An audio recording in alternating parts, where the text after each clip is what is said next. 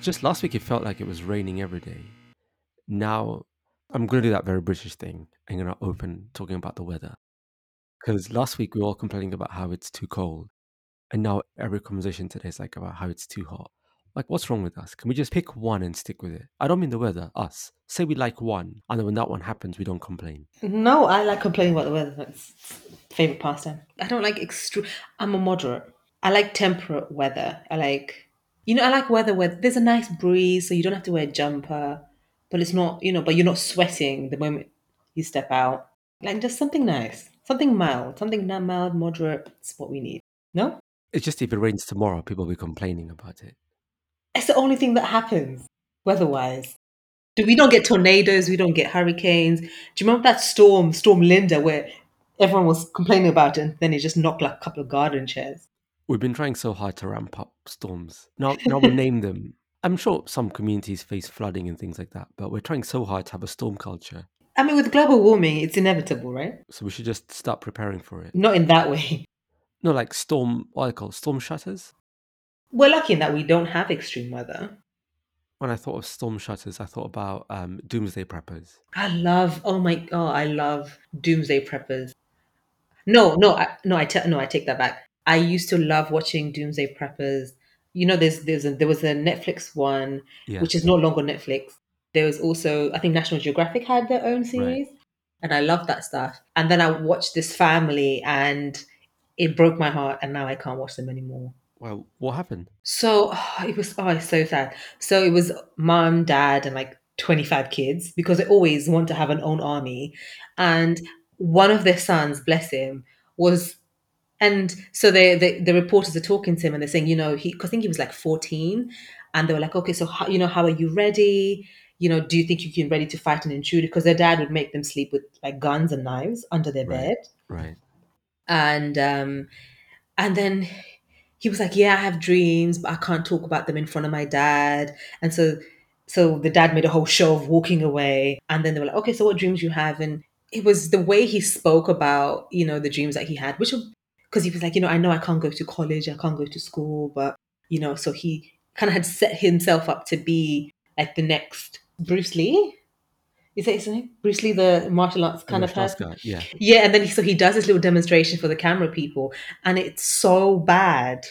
As in, because he he thinks like he's very fast in his movements because he showed them how he would disarm a person, but it's in his head. It's he's probably playing that at like times twenty five. But if, you know, and he was, and I felt so sorry for him because he he was so convinced that you know this was the part for him, and and he was like, yeah, I like school, and it was just so sad because essentially it's a life wasted you know because and also in america it's very hard at the age of 18 to n- never having probably don't have passports probably don't have any form of id probably don't have any medical records probably doesn't have health insurance anything like that. And i'm sure his fa- his parents will cut him off for him to then and also it's always in these like states where there is the social security for you know people who live there is, is very very little. And i just felt so sorry for him because if he did decide to leave at 18 it would take a very long time for him to learn basic you know just to get like a Yeah. you know like a gcse or ged as they call it over there. And and I think th- that then made me just see the human cost of the show because yes, there, yes, there's a fun side of oh, I'm, I've got 10 kgs of rice and peas and and I'm gonna convert my urine into drinking water and the fun side of stuff and you know people who invent you know engines that run on sugar and, and that's pretty clever and pretty cool. But when I watched that bit, I just broke my heart for that little boy and. And I was like, actually, there's loads of children involved in this doomsday prep because they often have kids. Very who- cultish.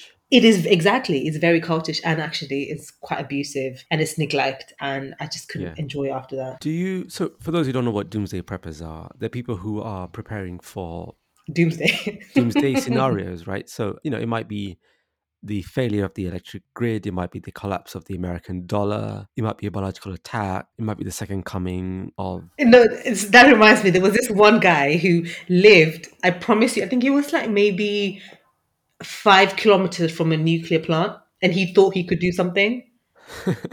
You'll be pulver. You'll be. You'll be vaporized. There are places 30 kilometers from Chernobyl that still today, four headed newts and stuff.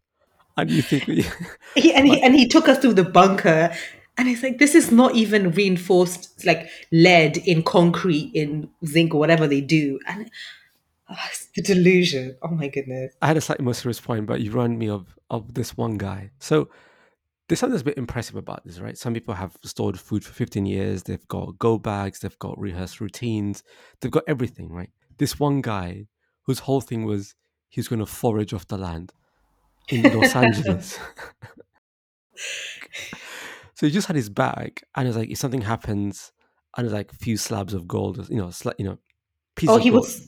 Those tiny was- pieces of gold. Oh, okay, okay. Not like pop, not big ingots or anything. No, but it's like you know he's been learning how to forage off the urban landscape. What are you foraging? Are you a raccoon? Like, You're going to be eating hedges and stuff. But do you remember the article I sent you about how doomsday preppers, doomsday shows, doomsday culture spiked up during the Obama presidency? yes. Because essentially it was a psychological reaction to having a black man in the White House.